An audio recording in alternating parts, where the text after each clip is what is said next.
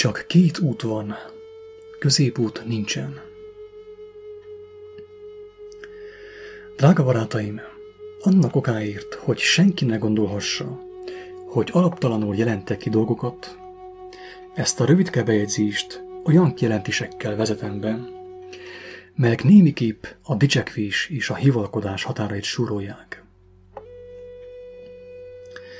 Akik közelből is ismernek, tudhatják földi létemről, hogy többnyire mindig lázadó voltam.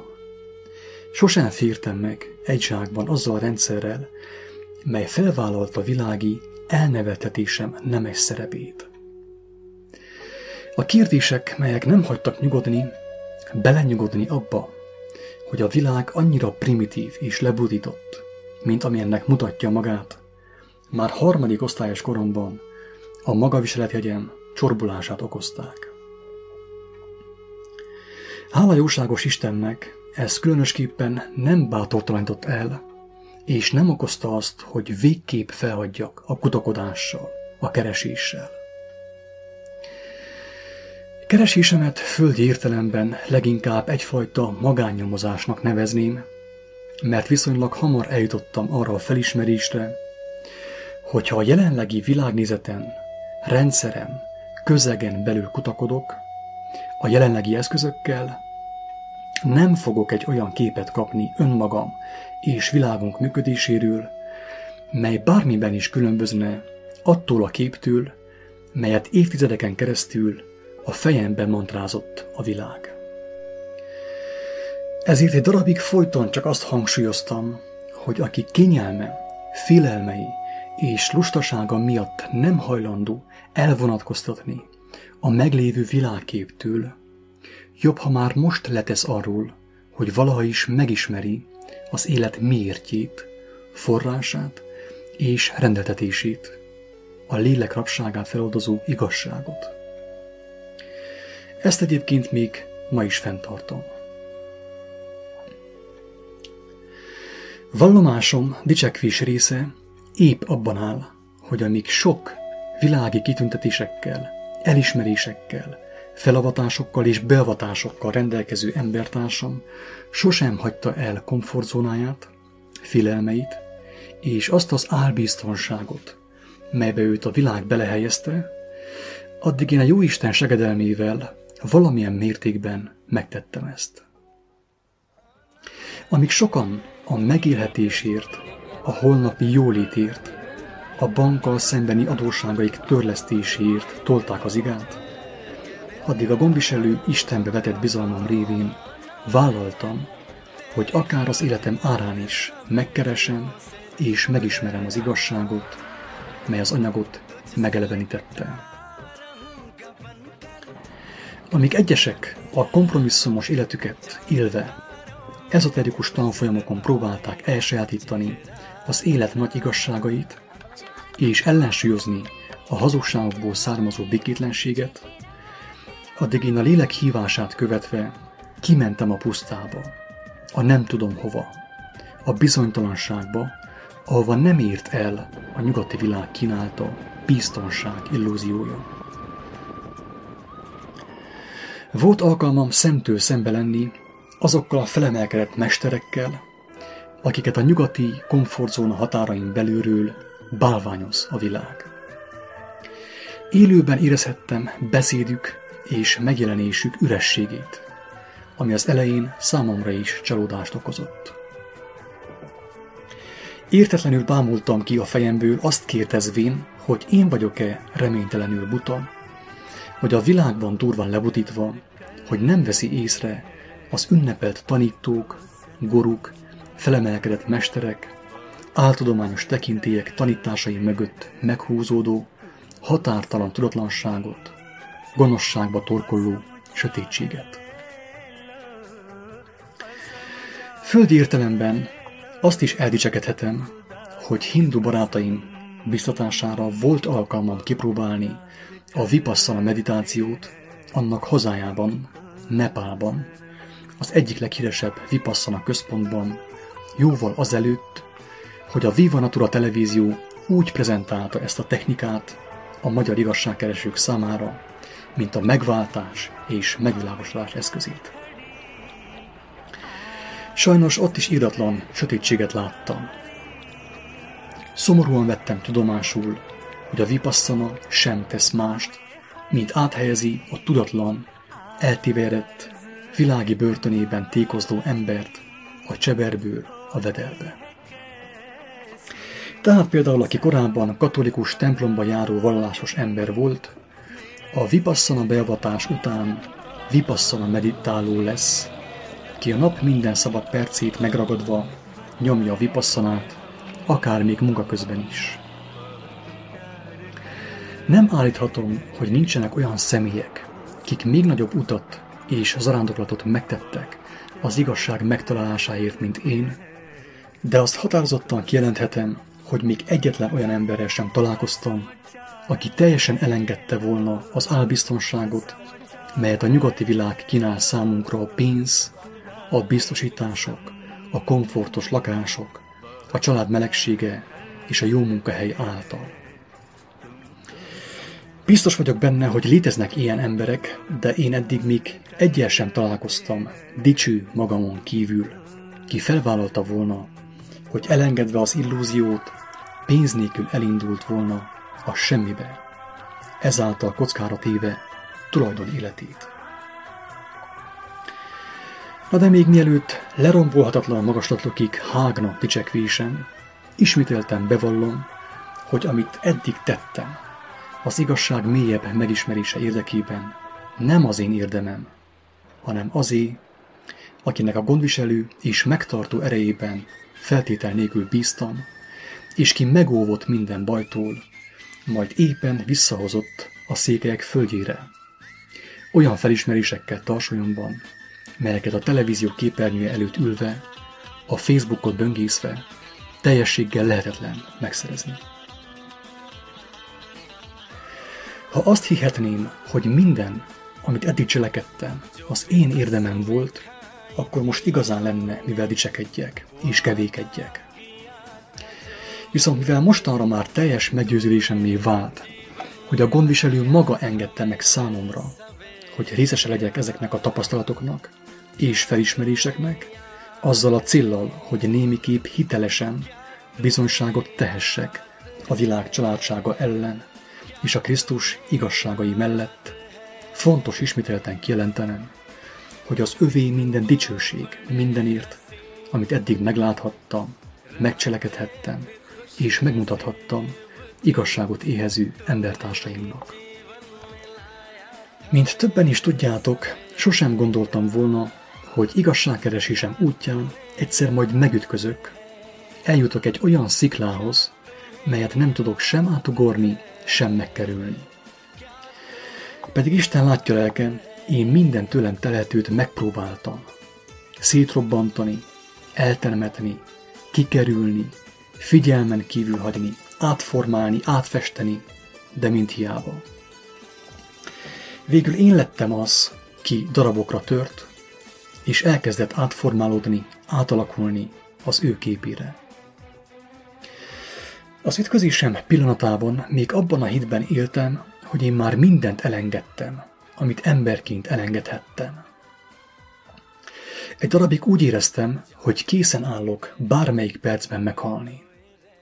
De később ráébredtem, hogy csupán attól, hogy megpróbáltatásaimnak köszönhetően már nem félek annyira haláltól, még nem biztos, hogy készen állok a küszöb átlépésére. Nem is tudom, hogy egyáltalán találkoztam-e valaha olyan személlyel, ki őszintén bátran kijelenthetné, hogy készen áll rá. Az élet szerzője segített nekem megérteni, hogy készen állni a küszöb átlépésére nem azt jelenti, hogy már nem félek a haláltól, és még véletlenül sem azt, hogy elkeseredettségemben, elszántságomban képes lennék önként eldobni az életem, hanem azt, hogy a jellemem, a lelkem teljesen átformálódott, egész pontosan megtisztult. Az irgalom és a szeretet forrása ráébresztett arra az egyszerű tényre, hogy akkor állok készen a küszöb boldog átlépésére, ha már őszintén meggyűlöltem és levetkőztem minden hazugságomat, amit a világtól örököltem, és nincsenek már olyan foltok a lelkemen, melyek elválaszthatnának a tökéletességtől, a határtalan szeretettől, melyben benne van a teremtés végtelensége, annak minden örömével és táncával együtt. Sokan azzal az álnok hazugsággal vakítják magukat, hogy ők a középutat választották. Ezzel legitimálva világi vágyaik ismétlődő kielégítését, függőségeiket, szenvedélyeiket, hazugságaikat és tudatlanságból elkövetett életellenes cselekedeteiket. Már nem neheztelek rájuk. Sőt, megértem őket, hisz én is épp és néha napján még mindig ezt teszem, amikor a világnak engedve elfordítom tekintetemet arról, ami Krisztusi, ami tökéletes és ami szent. Az ember csak úgy képes hazugságban, önállításban élni, ha valamilyen mantrával, emberi tudományjal, világi eszközzel elcsitítja az Isten adta lelkismeretét. Nem tudnék hazugságaimmal nyugovóra térni, ha nem magyarázhatnám meg magamnak, hogy nagyon is rendben van, hogy néha becsapom magam és embertársaimat. Ha már kifogyok a magyarázatokból, más eszközökkel terelem el figyelmemet a tisztátalan lelkismeretről. Baráti társasággal, viccelődéssel, nevetgéléssel, sörözéssel, csajozással, filmnézéssel, vagy bármilyen más szenvedéllyel, ami elfordítja tekintetem az igazságról, arról az egyszerű tényről, hogy csak két út van, középút nincsen. Nincsen kicsi hazugság és nagy hazugság, mint ahogy kicsi igazság és nagy igazság sincsen. Csak igazság van és hazugság. Ezt még a balga, sorsverte Vas Albert testvérünk is beismerte egyik regényében, amikor arról írt, hogy ha a jó és a rossz egymással harcol, teljesen biztos, hogy a jó győzelmet arat a gonosz felett.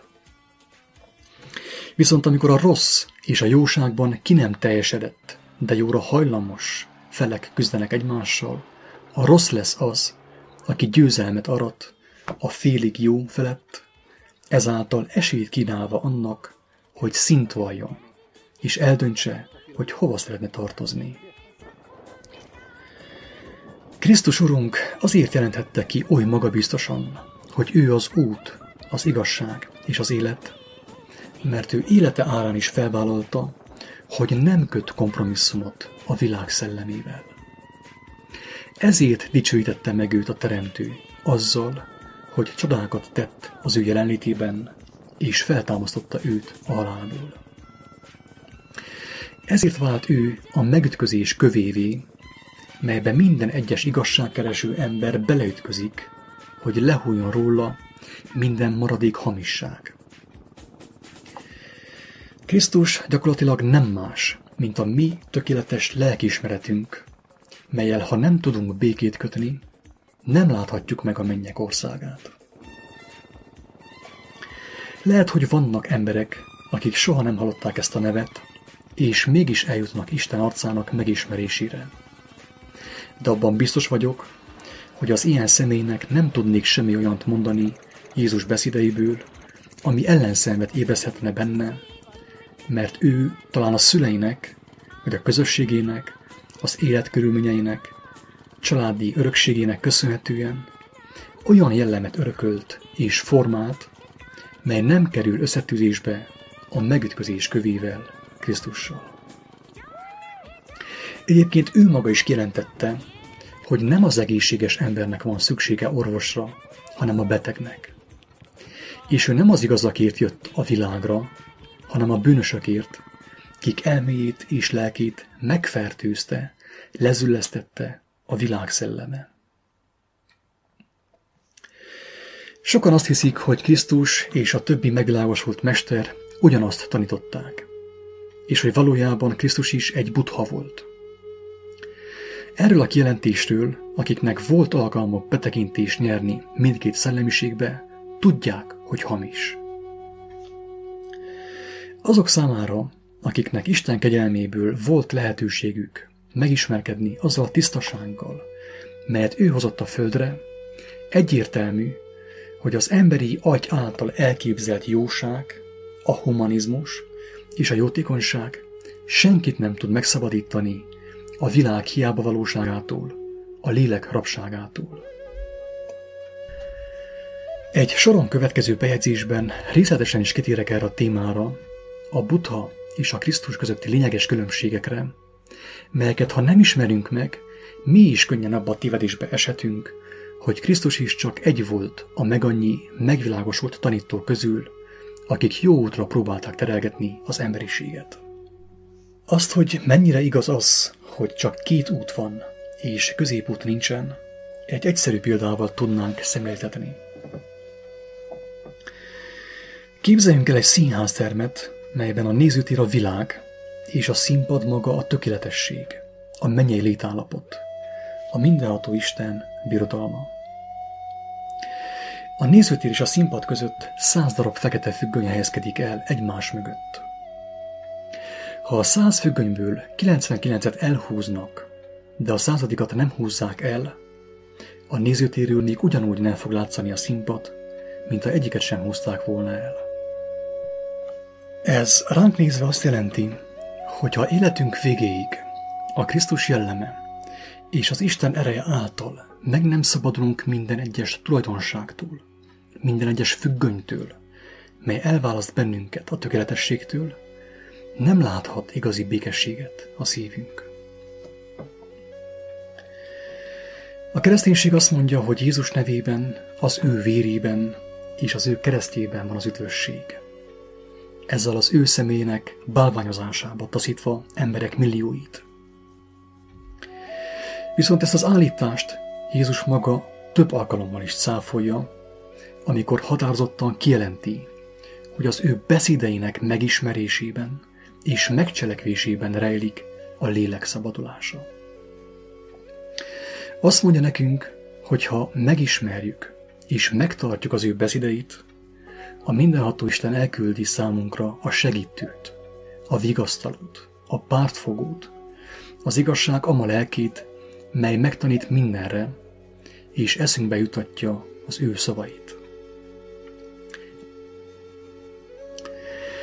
Ez azt jelenti, hogy csak azok számára jelentik ki teremtünk az igazságot, akik a megismerés őszinte szándékával, az igazság iránti vágy által indítva megismerték és gyakorlatba ültették Krisztus tanításait, és meggyőződésükké vált, hogy ő valóban Isten szeretetének és bölcsességének a tökéletes megtestesülése.